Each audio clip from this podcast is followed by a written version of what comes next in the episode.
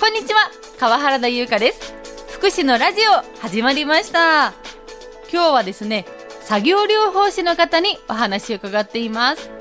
寝たきりにならないために私たちができることや今週末行われるイベントについても教えていただいています。今日もぜひお聞きくださいね。福祉のラジオ。この番組は南国ハウス千年メディカルタウン。就労継続支援 B 型事業所。小春日和。コンフィアンス。介護施設紹介センター。かごさぽの提供でお送りします。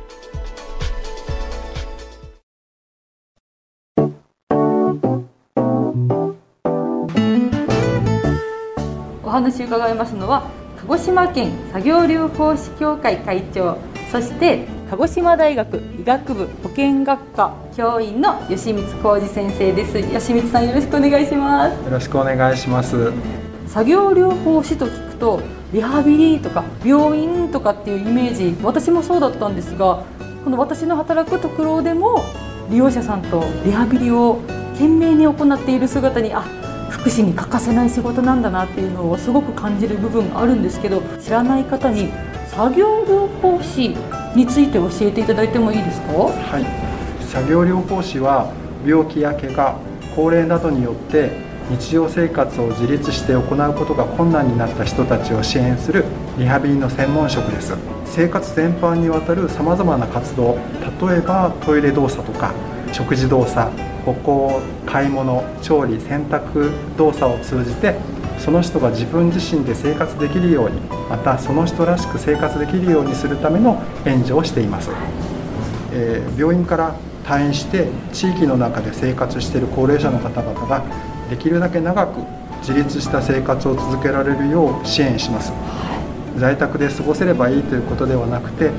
生きがいを持って楽しくお過ごしいただけるための支援というのは大事だなというふうに思っています。認知症にならないっていうこともすごく大切ですよね。やっぱり皆さん誰もが自分の足で立って生活をして長生きをしたいと思っている方多いと思います。作業療法士さんからの視点で寝たきりにならないために私たちできることって何でしょう？悩まれる方も多いと思うんです、はい、私はそのために必要なことが4つあるというふうに思っています、はい、まず日常生活を続けることが重要です、はい例えばご自宅での家事や趣味散歩などの日常的な生活を継続することで自然と体を動かす機会が増えます、えー、これによって筋力や柔軟性バランス感覚を保つことができ寝たきりになるリスクを減らすことができます。特別なことではなくこう当たり前なことをなんか大事にする必要がありそうですね。そうですね。えー、2番目としてバランスと筋力を維持するための適度な運動も必要です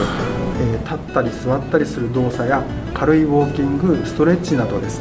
これらの運動は全身の筋力を使うため体全体の筋力とバランスを維持するのにも役立っています。これもやはり無理をすると長続きしませんのであのご自分ができる範囲でできる頻度でしていただければいいと思います。3番目には、え食事と水分の摂取でも大切です。健康的な食事は筋力を維持するために必要な栄養素を提供しています。また水分は体の機能を正常に保つために不可欠です、は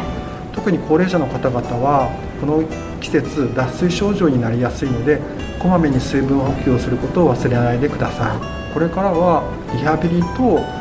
口腔ケアと栄養ということが高齢者にとっては非常に大事なテーマになってきますので私たち作業療法士はそういった話もさせていただきます。全部つながってるんですね。そうですね。最後に社会的なつながりを持つことも大切です、うん、親しい友人や家族とのコミュニケーションは心の健康に寄与し積極的に活動を続ける動機づけにもなります。これも無理にどこかに出かけてということではなくてまずはあのご近所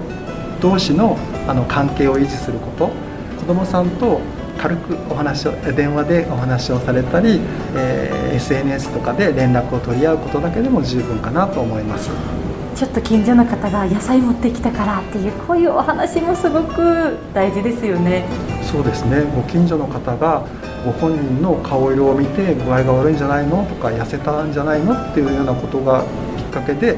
病気を早期発見することもございますので周りの方の目というのも非常に重要かなと思います。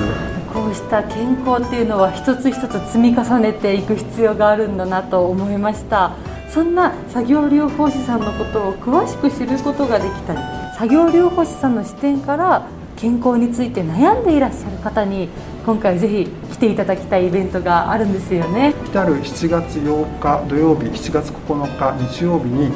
鹿児島県民交流センターで九州作業療法学会がございます、はい、その中のイベントといたしまして一般の方も聴講していただけるさまざまな講演会を用意しております。先生も講演されるんですね。そうですね。私はえー、最近注目されております介護ロボットについてお話をさせていただきます。魅力たっぷりですね。そうですね。専門職向けの講演会ではなくて一般の方が楽しく聞いていただける講演会もたくさん用意してありますのでぜひ県民交流センターにお越しいただいてえ聴講していただければ幸いです。なんとしかもマルシェもあるんですか？そうですね。今回マルシェは県内各地にございます福祉事業所の方の協力を得て開催いたします。B 型支援事業者さんで作っている野菜だったりお菓子だったりも販売があるんですか？そうですね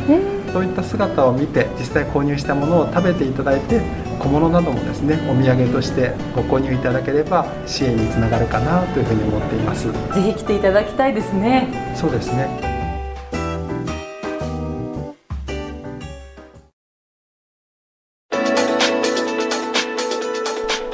吉光さん、ありがとうございました。作業療法士の方々から見る福祉や介護、今週末学びに行ってみてもいいかもしれませんね。いざ必要になった時に参考になるかもしれませんよ。福祉のラジオこの番組は南国ハウス千年メディカルタウン就労継続支援 B 型事業所小春日和コンフィアンス介護施設紹介センターかごさぽの提供でお送りしました。